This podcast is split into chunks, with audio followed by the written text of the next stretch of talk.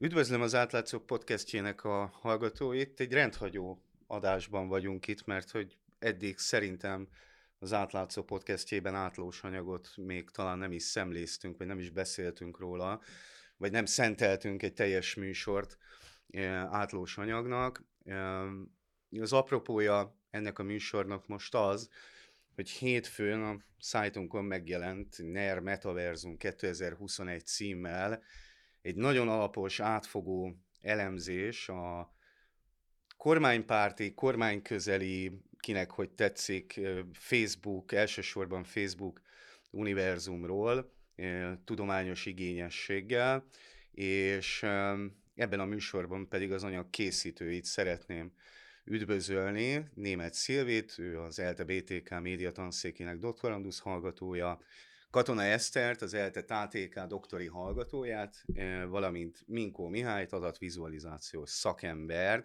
de hogyha még hozzá szeretnétek a titulusotokhoz tenni valamit, akkor egészen nyugodtan jegyezzetek meg valamit. És az első kérdésem Szilvi, uh, Szilvihez lenne, um, azt szeretném tőle megkérdezni, hogy egyáltalán miért kezdett ezzel foglalkozni, ugyanis ugye az ötlet gazdája ennek az anyagnak Szilvi volt, aki néhány hónappal ezelőtt megkeresett engem, hogy beszélgessünk arról, hogy ha és amennyiben lenne egy ilyen elemzés, kutatás, akkor tudnánk-e együtt dolgozni. Egy, egyáltalán mesélj Szilvi nekünk, légy szíves arról, hogy honnan jött az ötlet, miért tartottad ezt fontosnak ezt kutatni, és, és majd utána majd jönnek a további kérdések. Rendben, akkor sziasztok! Úgy indult az egész, hogy tavaly össze jelentkeztem egy konferenciára, amit az Olasz Politika Tudományi Intézet rendezett meg, populáris kultúra, politika és populizmus témájában. Alapvetően az ELTE doktori programjában internetes mémekkel, pontosabban véve politikai mémekkel foglalkozom, illetve azzal a azokkal a közösségekkel, akik ilyen nyelven kommunikálnak, vagy ez tartja össze őket, de ez alapvetően organikus, alulról szerveződő, és inkább ilyen baloldali közösségekre kell gondolni.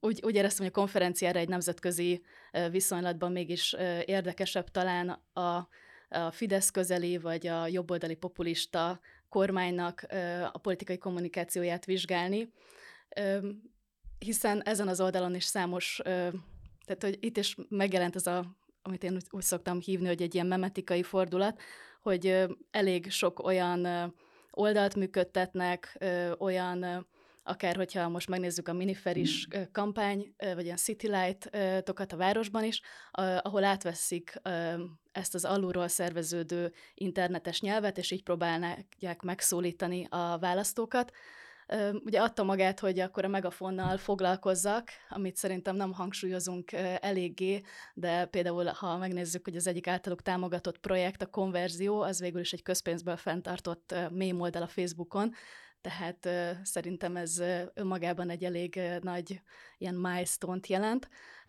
De fontosnak tartottam emellett azt is kiemelni és hangsúlyozni, hogy nem a megafonnal jelent meg a kormányközeli kommunikációban, tehát hogy ez a ez a típusú ilyen digitális propaganda, hiszen 2013-tól folyamatosan jelen van a közösségi médián különböző homályos hátterű anonim szerkesztők által működtetett szintén mém oldalak, amikről nem sok mindent tudunk, viszont a megafonnal ugye ez hirtelen arcokhoz, nevekhez is volt köthető, de fontosnak tartottam azt kiemelni, hogy ez a két logika, tehát a, egyrészt az influencer kultúra, másrészt viszont ez, a, ez az anonim, nem tudjuk elhelyezni közösségi aktivitásnak tűnő dolog, ez egyszerre van jelen, és igazából a kettő média logikának vagy világnak a kapcsolata érdekelt, és ez a hálózat elemzés módszere tűnt így a legalkalmasabbnak, így ezért is kerestelek meg téged, hogy egy ilyen gráf vagy egy adatvizualizációval ezt hogyan tudnánk szemléltetni,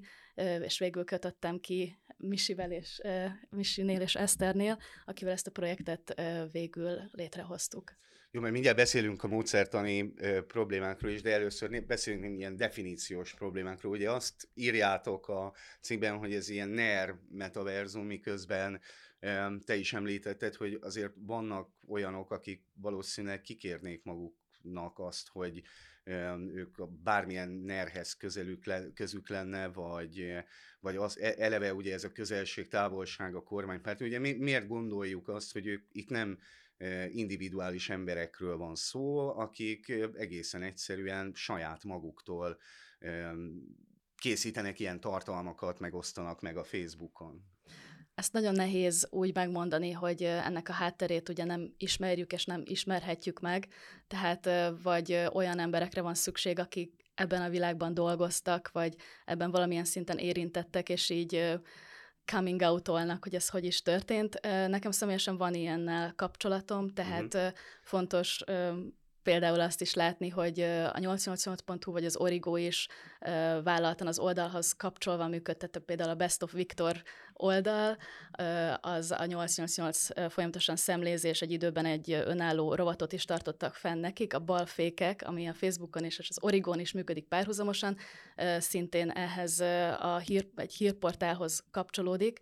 Tehát benfentes információkat kaptam ezzel kapcsolatban, a 888-nak dolgozott be egy, most nem szeretném megnevezni, hogy, hogy, hogy mi volt a forrás, aki pénzért vállalta azt, egy nagyon alacsony összegre kell gondolnunk, 15 ezer forint per hó volt az az összeg, amit különböző mémek elkészítéséért juttattak neki. Viszont azt gondolom, hogy a, a hálózatban szereplő többi ilyen közösséggel kapcsolatban az volt számunkra az indikátor, hogy egyrészt egy vizuális elemzésnek vetettük alá, tehát hogy mennyire látszik az, hogy azok az üzenetek, amiket továbbítanak, azok, azok összehangoltak, tehát most is látjuk, hogy megjelenik egy, egy szlogen, és minden oldalon ugyanaz fut végig, például a tegnapi, hogy Európa gáz, de Magyarországon meg gáz van, tehát hogy megjelenik egy ilyen központi üzenet, és minden oldalon ennek az iteráció, ennek a variáció, uh-huh. de, de konkrétan nem jelennek meg uh, különféle szempontok. Azt gondolom, hogy organikus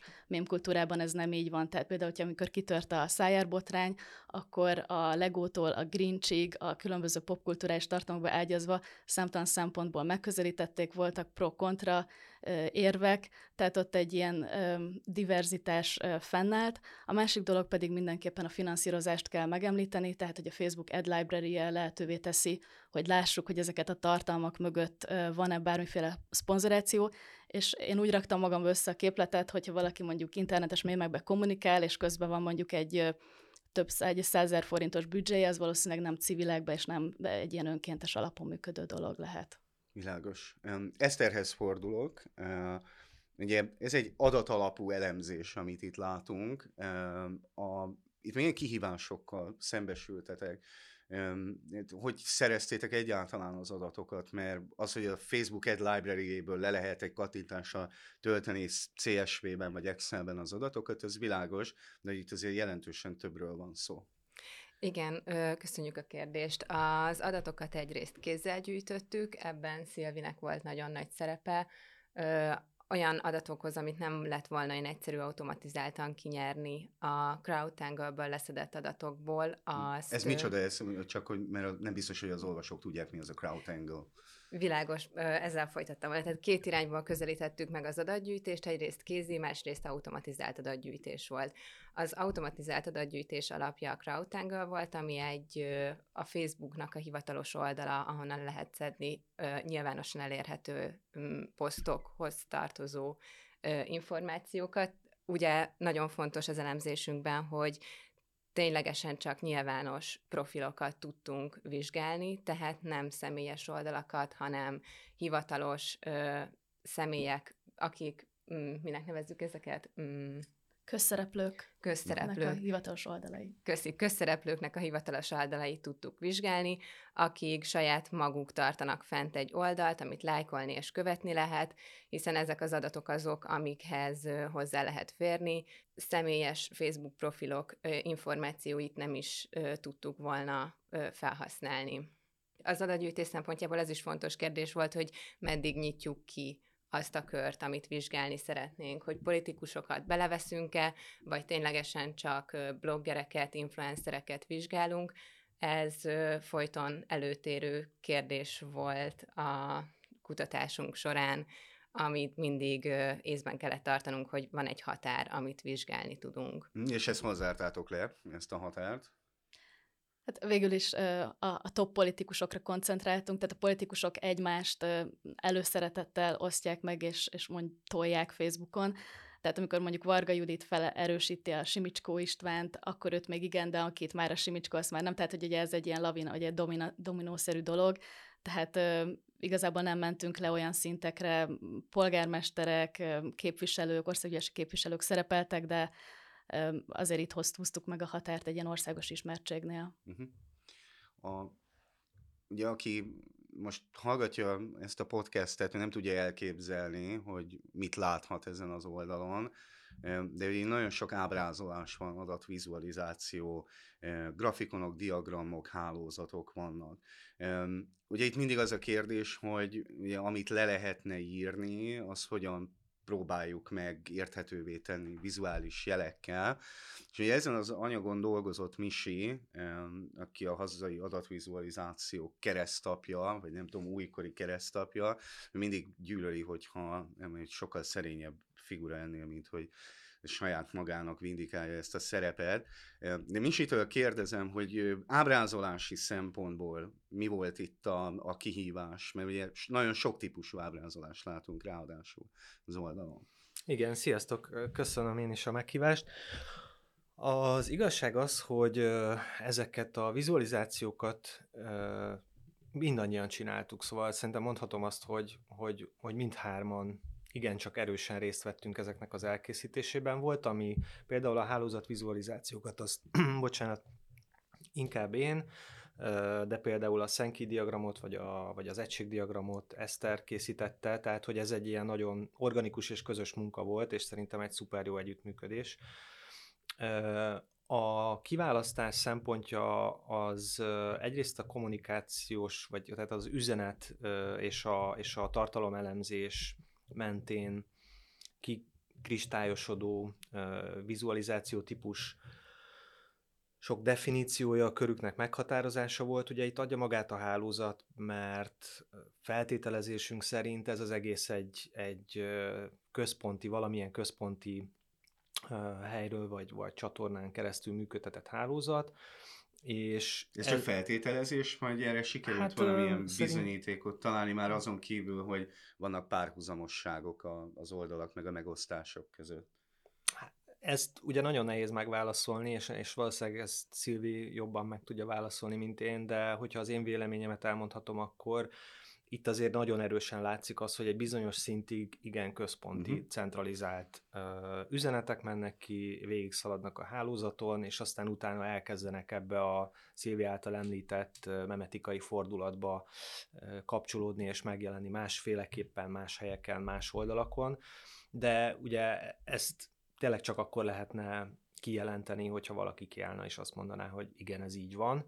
Számunkra azért ez eléggé uh, megerősítő abból a szempontból az, amit látunk, ugye itt mi látjuk a képernyőn, majd nézzétek meg ti is, az a hálózat, ami kirajzolódik ebből, a, ebből az adat tengerből, és több hálózatot készítettünk, összesen 11-et, amelyek más-más aspektusaira fókuszálnak ennek a média ökoszisztémának, a például ki a legfontosabb szereplő ebben a történetben, kiderült, hogy Bohár Dániel. Hogy ezekről mindjárt beszélünk, Jó. hogy mik voltak a highlightok az anyagban. Oké, okay. folytatva egyébként maguknak az adatvizualizációknak a, a kiválasztási szempontjait, például a, ez az áramlás diagram típus, ez, ez nagyon jól mutatja azt, hogy hogyan erősödik ez a, ez a kommunikációs közeg, és hogyan kezdenek el nagyüzemi módon szinte posztokat gyártani, és hát az alakja az egyébként egy megafon. megafon, igen. Tehát, hogy Abszolút, ilyen töltsérszerűen. Felerősítik igen. itt igen a dolgokat, és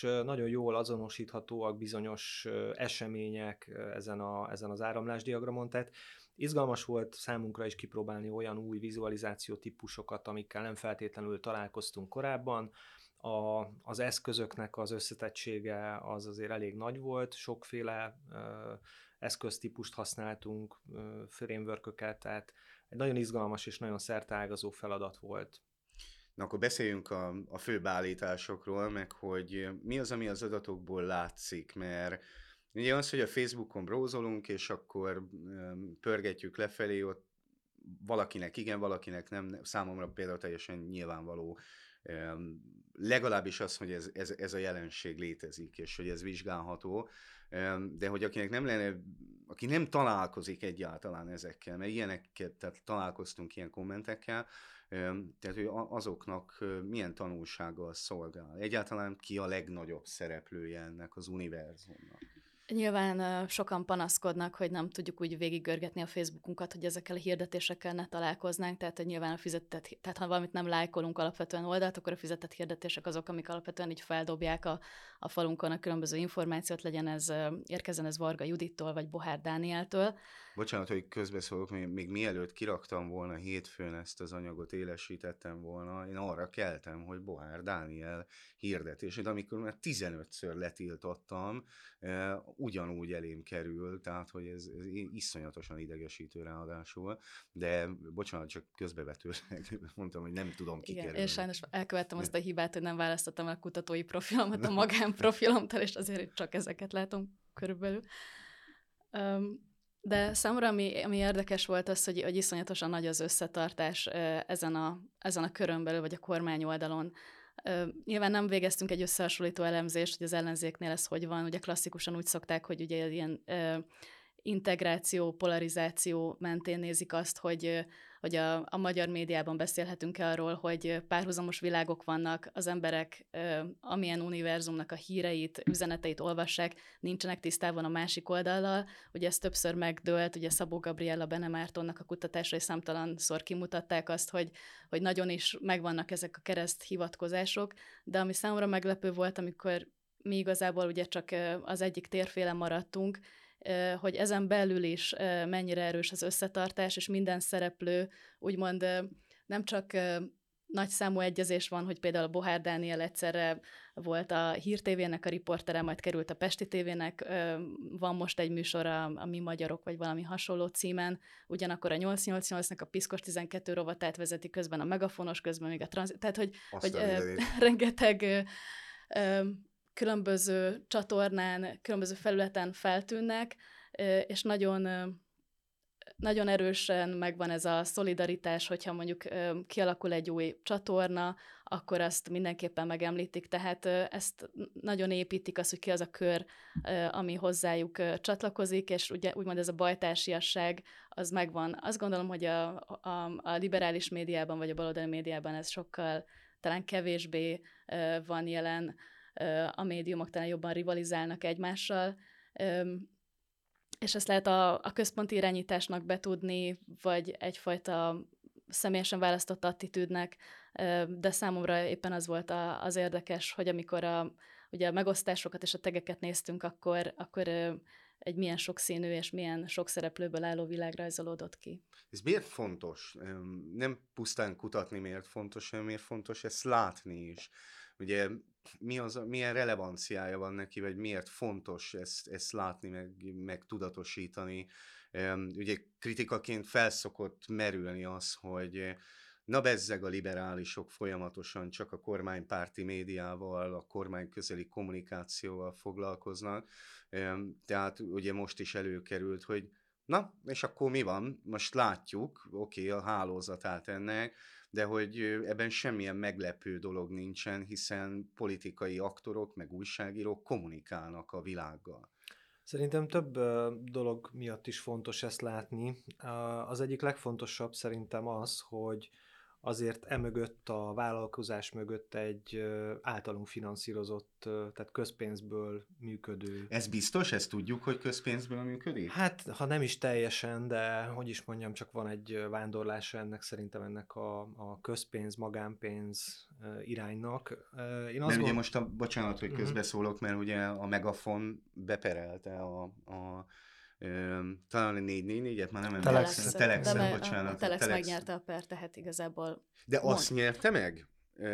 Vagy pedig azt mondtak csak ki a bíróság, hogy juthatott arra a következtetésre az újságíró, hogy közpénzből működik. Ez nem ugyanaz, mint hogy bizonyítva Igen, van, uh-huh. hogy közpénzből működik. Ugye azt feltételezzük, hogy van egy áttételes, tehát hogy zsebekből zsebekbe vándorol, és miközben az állam valahová berakja azt az egyik zsebből a másikba, ugye elveszíti közpénz jellegét, mert hogy ugye egy alapítvány finanszírozza a megafon. Nyilván ez egy kommunikációs trükk, tehát hogy de ettől függetlenül az ilyen állítások azért problematikusak Jó, én szerintem lehetnek. igen, problematikusak lehetnek, de, de azt hiszem egy, egy közszereplővel egyetértőleg mondhatom, hogy nem vagyunk teljesen idióták. Tehát, hogy, Ja, világos, hogy, persze. hogy azért ez, ez szerintem nagyon valószínű, hogy így történik, és azt gondolom, hogy fontos azt minél több embernek látnia, hogy hogyan mozognak ezek a szálak, és hogy, hogy mi rajzolódik ki tulajdonképpen ebből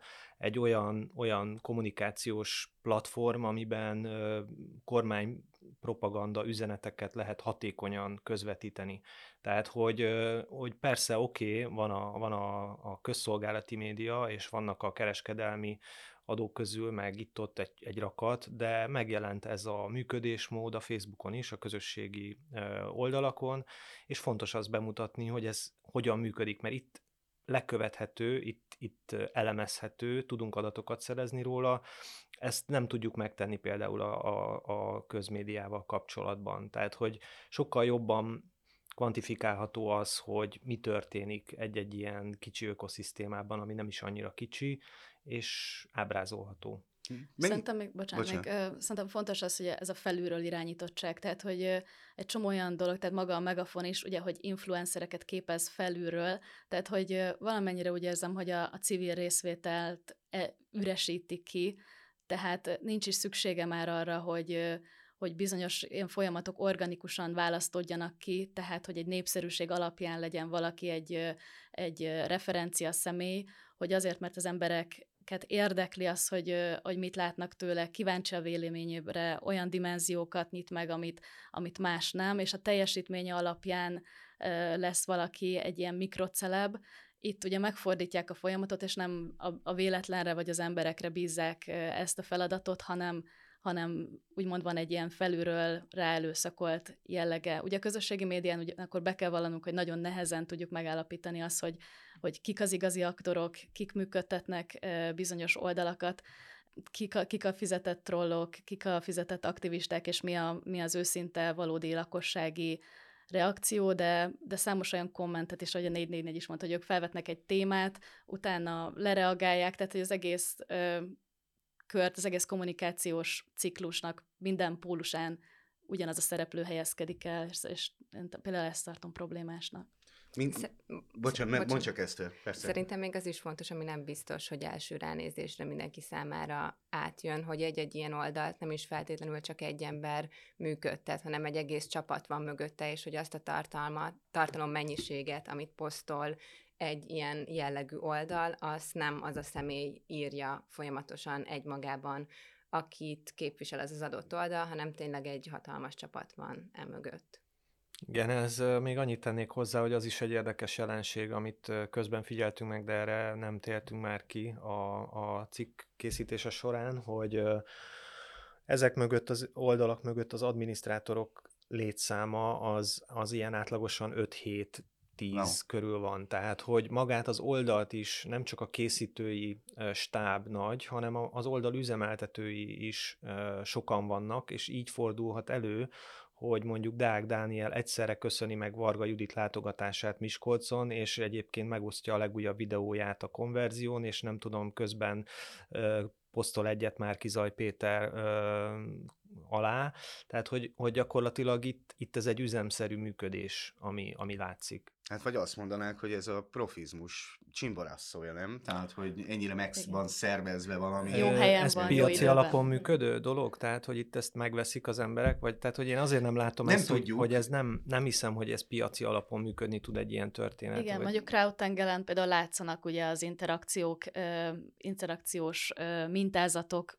Deák Dániel például, aki ugye a legnagyobb számú követő tudhatja magának, körülbelül azt hiszem 350 ezer emberhez, ér, nem, 350 ezer interakciót vált ki egy hónapban, uh-huh. a, a többiek, a Bohár és a Rákai, azok 150 ezer per hó interakció, tehát fontos, hogy nem ember, hanem interakció, nem tudjuk, az interakció kitől érkezik, oldalaktól érkezik, magánszemélyektől érkezik, de ahogy sokan hangsúlyozzák, hogy azért nem ez nem egy totális siker, vagy egy nem egy átütött, valaki organikusan ö, nem akarok a Tibi atyára utalni, de hogy vannak olyan influencerek, akik organikusan sokkal nagyobb elérést tudnak elérni, mint, mint ennyi pénz. Ez lett volna a következő kérdésem, hogy mit gondolunk a hatékonyságáról ennek a típusú kommunikációnak? Lehet-e ezt mérni egyáltalán? Mert nyilván ez nem egyik napról a másikra történik meg, hanem ez egy hosszabb távú stratégiának a, az állapotát rögzítettétek most, de hogy politikai kommunikáció szempontjából, vagy médiahatás szempontjából tudtok-e valamit mondani arról, hogy, hogy egyáltalán látjátok ennek a hatását? Mert nyilván a végső hatása az majd a választásokon mm. dől el, vagy hogyha hossz, még hosszabb távon nézzük, akkor um, tulajdonképpen ez is része valahogy a nyilvános beszéd átrendezésének, vagy átrendeződésének, um, de hogy az emberek fejében egyáltalán ez hogy csapódik le.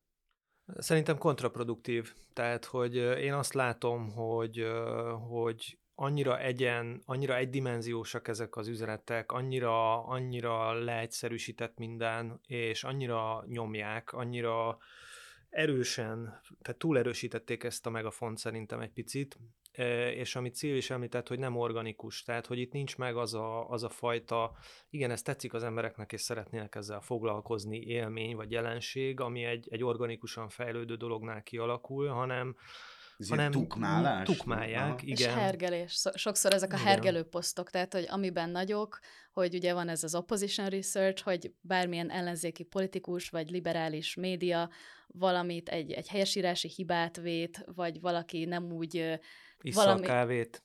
Igen, vagy éppen egy, egy előnytelen pózban fotózták le, tehát az abban a pillanatban megjelenik. Tehát ez szerintem nagyon erős polarizáló hatása van, nagyon, mm, és, és ez számtalanszor látszik egyébként, hogy maga a Facebook is ugye ezt sokszor, amikor a közösségi irányelveknek nem megfelelő tartalmakat vesz észre az ilyen posztoknál, akkor ugye lejjebb is csavarja az elérést, vagy az is előfordult már például Rákai esetében, hogy, hogy le is szedték a platformról. Tehát azt gondolom, hogy de ez magának a, a dolognak a menete, tehát hogy eltolják addig, amíg lehet, és utána folyamatosan újraépítkeznek, tehát hogy Bohár is például azt hiszem három hónap alatt tudta visszaépíteni azt a 30 ezeres követőtáborát, akit most megszólít, de szerintem is ez a bumeráng hatás egyébként valamennyire kalibrálható, tehát hogy az erős magot valószínűleg radikalizálja, de azok, akik a másik politikai oldalon vannak, azokat pedig egyrészt, tehát hogy nem valószínű, hogy ezt tudja penetrálni, vagy meg tud szólítani új választói közönségeket.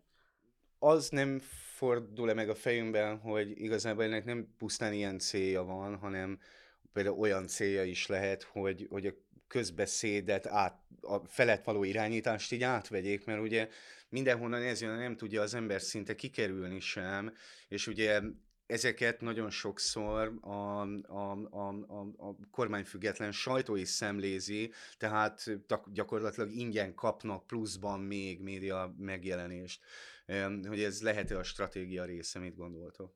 Mm, én azt Gondolom, hogy senki nem szeret egy megafonnal párbeszédet folytatni, tehát ugye Tordai Bence volt a, ennek az ékes példája, hogy, hogy nem kellemes egy megafonnal beszélgetni, és mivel a Facebook átalakult a közösségi média egy, egy személyes térré, tehát hogy a, pszi, a privát szféra része lett, ezért szerintem sokan érzik úgy, vagy érezhetik úgy, hogy betolakodik oda valaki, és egy megafonnal az arcukba ordibálja ezeket az üzeneteket.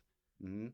De azt mondjuk nem gondolom, hogy a kormány kommunikációnak a ECSG berei ők ne tudnák ezt a hatást, tehát hogy és ennek ellenére nyilván csinálják, szóval... Igen, tehát fontos, igen. amit mondtál, ez az ismétlés, tehát hogy például George Lakoff, ugye kognitív nyelvész is ugye mondta, hogy tehát hogy Trumpnál is az volt egy ilyen bevált módszer, hogy igazából kitart bizonyos üzenetéknek, let's build a wall, stb., és ezt unos, untalan ismétlés, az ember, tehát ez végül is a propagandának egyfajta ilyen agymosás hatást ér el, tehát az emberek akkor is, hogyha ezt próbálják így kizárni a gondolaték közül, ez valahogy így beférközik és bemarad, és ugye sokszor szokták például az ellenzékkel kapcsolatban felhozni azt, hogy mennyire könnyen enged témákat, még a kormány mondjuk 2015-től folyamatosan nyomja a migrációt, tehát hogyha bármilyen ö, ilyen témában bárki megszólal, akkor a, a, a kormány már alapvetően ugye ezt a keretezést ö, már már évekkel ezelőtt megalapozta, és bizonyos ö, témákat így kisajátított, és ö, tehát, hogy nehez, a kormány folyamatosan e, erre a repetitív stratégiára épít. Könnyű üzenetek, egyszerűen megfogalmazható üzenetek, de azokat akár évekig folyamatosan napirenden tartja, és ebbe a permanens kampányban, amit egyébként a közösségi média jelent, végül is ilyen megtérülésekkel ezt napirenden tudja tartani. Én részben értek veled egyet, mert azzal, amit mondasz, vagy mondtál az előbb, hogy, hogy, hogy azért ez egy egységes üzenetnek a kommunikáció, vagy egy üzenetnek, egy ilyen kór üzenetnek a kommunikációja, azzal egyetértek. Viszont ugye mivel egyszer a, a Déli Stefi mondja el, egyszer a Trombitás Kristóf, egyszer a Bohár, és mindig váltakoznak az arcok, és mindig másként mondják ezt el, és más megfogalmazásban jelennek meg egy picit ezek az üzenetek, ugyanaz az üzenet, mm ezért ez egy töredezettebb... Ez a politikai marketingnek is a része, tehát, hogy ugye úgy tudsz különböző választócsoportokat megszólítani, hogy valamennyire felméret, hogy hozzájuk akkor például a Déri Stefi akkor egy ilyen sport kommentátor hírtévés csatornán keresztül, vagy akár Bajer Zsoltnak van egy a televíziós pályafutásában már egy megalapozott ugye, személyisége és követőtábora, és az figyelhető meg például a Megafonem, szerintem nagyon ügyesen csinálnak, hogy, hogy különböző ilyen personákat is megalkotnak, tehát egyébként most van felfutóban például az Alberta Déli elnevezési oldal, aki egy Szerbiában élő határon túli magyar, akinek nyilván a pozíciójából teljesen más típusú üzeneteket tud megfogalmazni, vagy a külvárosi suhanc, aki viszont egy panel rengetegben él, és a külvárosi embereknek az életérzésén keresztül próbál. Tehát, hogy valamilyen szinten felépítik azokat a személyiségeket, amik lehet, hogy bizonyos rétegeknek lehetnek vonzók vagy találók. Igen, és visszacsatolva az anyagunkhoz, például ez megjelenik azon az ábrán, amin azt jelöltük, hogy melyik oldal milyen típusú posztokat szokott megosztani. Egy egységdiagramon beszíneztünk hát egy egységdiagramon ábrázoltuk azt, hogy milyen típusú posztokat osztanak meg. Kialakultak olyanok, akik ö, tényleg csak mémeket osztanak meg, szinte mások képekkel kommunikálnak. Mm, szóval ez, amit most Misi és Szilvi mondott az anyagunkban is megjelenik. Mi, milyen visszajelzéseket kaptatok eddig az anyagról? Egyrészt örültünk annak, hogy a, a, az érintettekhez is eljutott a híre, tehát a, például a számok, a baloldali álhírek ellenszere elnevezésű kedvenc Igen, nekem is az egyik nagy kedvencem egyébként. Ennek már megjelent a paródi oldala, az álhírek ellenszele nevű oldala, amit szintén sokan követnek, és sokszor összekeverik a kettőt ők is kiszúrták, hogy benne vannak a, a, az anyagunkban, Náluk például nagyon érdekes, hogy ők ugye a Telex bajnokságán is sokszor elég kiváló helyen szerepelnek, és mindig hangsúlyozzák, hogy ezt egy nulla forintos büdzsével sikerül megvalósítaniuk, de szerintem itt tehát a Facebook Ad Library-ben nagyon tisztán látszik, hogy több mint 8000 forintot elköltöttek már, tehát hogy az, hogy azon a héten nem költöttek éppen semmit, az nem jelenti azt, hogy az oldal történetében soha semmilyen költést nem fordítottak erre, tehát azt hiszem, hogy ezt is így ügyesen meg lehet így a spin doktorok működnek, amikor ezeket a kijelentéseket teszik. Aztán kihez jutott a, még el? A Balfake News posztolt egy, egy nagyon kedves posztot egyébként az anyagról. ő kifejezetten örült, hogy milyen illusztris társaságba került a hálózaton, tehát hogy neki ez egy abszolút pozitív visszacsatolás volt, hogy a jól, részeként hogy igen, igen, tehát hogy jól, jól, jól végzi a dolgát. Igen és ez egy jó dolog, tehát hogy, hogyha ez neki jól esik, vagy ez egy jó élmény, akkor azt szerintem ez egy jó dolog. De érkezett sokféle visszajelzés barátoktól, ismerősöktől, els, általában, sőt, kizárólag pozitív visszajelzés, tehát hiánypótló, és hogy örül, hogy megcsináltuk, és nagyon jó anyag, és, és tényleg általában jó. Meg a hírtévén is foglalkozott vele Deák Dániel, aki egyébként érintettje is a az Igen. egyik legnagyobb hábja ennek a hálózatnak, Igen. legnagyobb erőtere, fene tudja. Van ennek folytatása ennek, ennek, a, ennek az anyagnak, vagy kinyíltak-e közben olyan kérdések, amiket tök jó lett volna vizsgálni, de nem vizsgáltatok, vagy ugye mindig megint csak felmerül, hogy lesz-e baloldali, nem tudom, metaverzum. Igen, jó lenne egy ilyen összehasonlító elemzést elvégezni mindenképp, hiszen akkor úgy tudunk bármit is mondani, hogy akkor ez a 3500 havi posztszám, ez, ez most egy... Mihez képest? Mi, igen, mennyi? mihez képest veszélyezteti a sokszínűséget, vagy nem, vagy a baloldalon kik azok az influencerek, kik azok a megmondó emberek, akiket akár párba lehet állítani a megafonosokkal. De azt gondolom, hogy ezen kívül például ami számomra az egyik legtöbb fejfájást okozó feladat volt, az a Facebook oldalaknak a besorolása, mert ugye különböző hírportáloknál, vagy a hagyományos médiánál azért élnek olyan megnevezések, fogalmak, amikbe tudunk kapaszkodni. A Facebooknál nagyon nehéz meghatározni, hogy egy oldalnak ugye azért nem egy ilyen szintiszta működése van, nagyon sokszor egy ilyen hibrid, mémeket is megjelentett, cikkeket is, sajátokat is át is vesz, ugyanakkor egy oldalnak a működése sem állandó, tehát hogy megváltoztat, tehát ugye egy ilyen kifejezésre ugye formolhatják az oldalt, vagy valaki átveheti, tehát ezek nem egy ilyen stabil és állandó dolgok, nyilván ez mondjuk a, például az Origónál is előfordult, vagy a, a hírportáloknak is előfordulhat, hogy megváltozik a tulajdonosi struktúrája, de azt gondolom, hogy a Facebook oldalaknál egy ilyen tipológia felállítása, ezt egyébként Sik Endre el is kezdte, tehát van uh-huh. egy ilyen csapat, ami most, amiben én is benne vagyok, és ami ezen dolgozik, hogy, hogy erre egy használható tipológiát felállítson.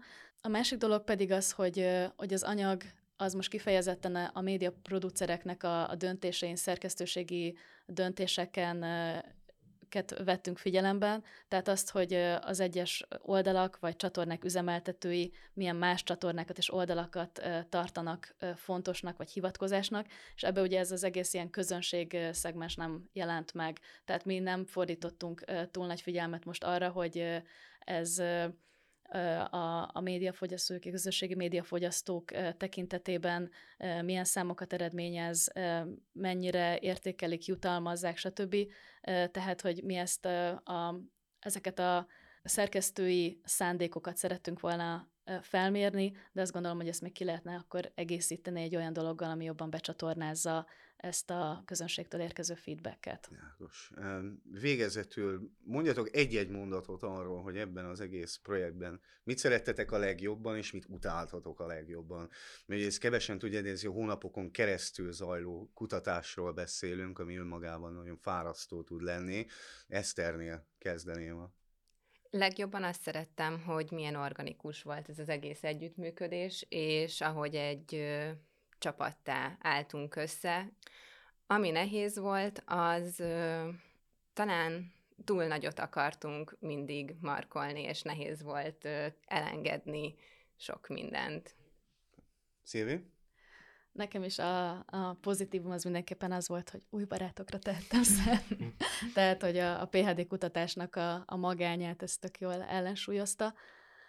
A, a negatívum az mindenképpen az adatgyűjtés volt, egy több telefont tönkretettem, illetve a telefonjaim nem voltak alkalmasak arra, hogy annyira visszaszkrollozzak időben, tehát ö, valamennyire meg is határozta a, a kutatási időszakot az, hogy hogy meddig vagyok, meddig engedi a Facebook, úgyhogy ne omoljon össze az oldal, hogy visszatekerje 2021. június 1-ig, úgyhogy valakinek nem tudom, napi 20 posztja van, és ez egy írtózatos mennyiséget jelent, tehát ez, ez a manuális adatgyűjtés, ez mindenképpen egy ilyen lélekölő feladat volt. Kisi? Igen, ez csatlakoznék az előttem szólókhoz. Nekem is a, a leg, legjobb élmény az a, az a közös munka volt, az a hétvégén éjfélig ott ülünk a gép előtt, és bütyköljük a hálózatokat, szóval az, az, az tényleg nagyon jó volt. És nagyon organikusan, ahogy ezt is mondta, nagyon organikusan működött ez az egész, szóval ez, ez nagyon-nagyon jó volt. A, az adatgyűjtés az tényleg problematikus, szóval, hogy, hogy egy új jelenség vizsgálata új eszközöket kívánhat meg, és szerintem nem voltunk felkészülve feltétlenül arra, hogy mik ezek az eszközök, és néha egy picit adhok volt az, hogy hogyan nyúlunk a, az adatokhoz, de én azt gondolom, hogy már hogy milyen eszközzel, hogy, hogy ezt ki lehet küszöbölni, és, és lehet egy, egy, tehát amit én mondjuk tovább lépésként el tudok képzelni, az, az, az egy automatizáltabb, vagy egy ilyen, ilyen automatizáltabb adatgyűjtés, igen. Um, ezzel nem teljesen értek egyet, mert Jó. Szerintem, hogyha az ember ö, folyamatosan nyomon követi azt, hogy, hogy mit is kutat, tehát hogy a, ha csak a végén kap egy, egy numerikus adatot, ö, vagy a gép ö, nem tudom, le, leszedi és kiexportálod, és csak egy táblázatban látod végül. Szerintem nagyon sok olyan, olyan apróság elveszik, vagy olyan metaadatot közben tudsz regisztrálni, ami, ami nem feltétlenül jön elő, hogyha, hogyha ezt a gép elvégzi helyetted.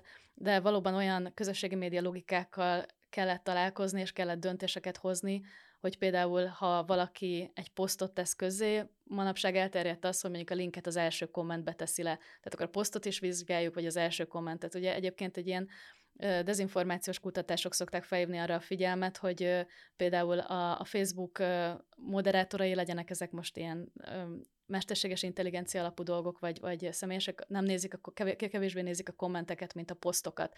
Tehát, hogy ez például egy olyan stratégia, hogyha kommentbe helyezel el valamit, akkor az könnyebben átmegy. A másik pedig az, hogy például, amivel szembesülnünk kellett, hogy a cikkeket képek formájában teszik közzé, tehát nem hiperhivatkozások vannak, hanem ö, hogyan működik maga az, hogy, hogy van egy clickbait cikk, ami valamit így sugalmaz, hogy miről is szólhat az anyag, de ne, nem, egyszerűen fizikailag is valószínűleg nem sokan veszik a fáradtságot, hogy bepötyögjék a címet, és utána nézzenek, és akkor az állításokat most egymás után így uh-huh. összevessék, hanem egyszerűen az újságírás is hogyan elmegy ebbe az irányba, és ugye egy ilyen képként megosztott cikk esetében például nincsenek hivatkozások, nem mondhatjuk azt, hogy arra hiába ismerjük fel, hogy most ez a Mandinernek a felületéről jött, stb. Tehát, hogy így módszertanilag van egy csomó olyan bökkenő, ami a különböző ilyen felhasználási szokásokból jön ki. Hát reméljük, hogy ezeket a problémákat a későbbiekben majd sikerül orvosolni, akár még egy ótkapályázat is lehet majd a későbbiekben. Nem, nem, nem, nem szeretnétek? Ja, hát nem tudom, mindenképp szerintem tök jó lenne ezt folytatni, csak nem biztos, hogy egy ott. Tehát, hogy én például nem pályáznék pénzre, hogyha egy mondva rá. Igen, Szeretjük nem... a szabadidőnkben ja. ingyen csinálni. Igen, igen, ez igen, nagyon igen. fontos egyébként, mert hogy a, a kollégák itt ingyen a szabadidejüket nem sajnálva, vagy lehet, hogy néha sajnálva, de dolgoztak ezen az anyagon. És hogyha megengeditek, akkor én, annyi, én le is zárnám most ezt a beszélgetést azzal, hogy ugye nekünk ez egy újdonság volt szintén, hiszen külső anyagok még nem jelentek meg az átlón, de hogy, de, hogy, de hogy nagyszerű volt ez az együttműködés, és nagyon szeretném, vagy szeretnénk Krisztiánnal, hogyha lenne még ilyen a, a jövőben. Szóval ezzel zárnám. Az anyagot az atlo.team, nem is tudom, hogy lebetűzzem, atlo.team perjel ner univerzum. NER metaverzum. NER metaverzum. Ezt is sokan megkérdezték, hogy mit jelent a metaverzum. NER metaverzum. URL alatt találjátok meg, vagy a Facebookunkon, vagy a Twitterünkön, vagy a Tumblrünkön, vagy a Redditünkön. És akkor ezzel le is zárnám. Köszönjük szépen a figyelmet. Mi is köszönjük. Köszönjük, köszönjük a lehetőséget.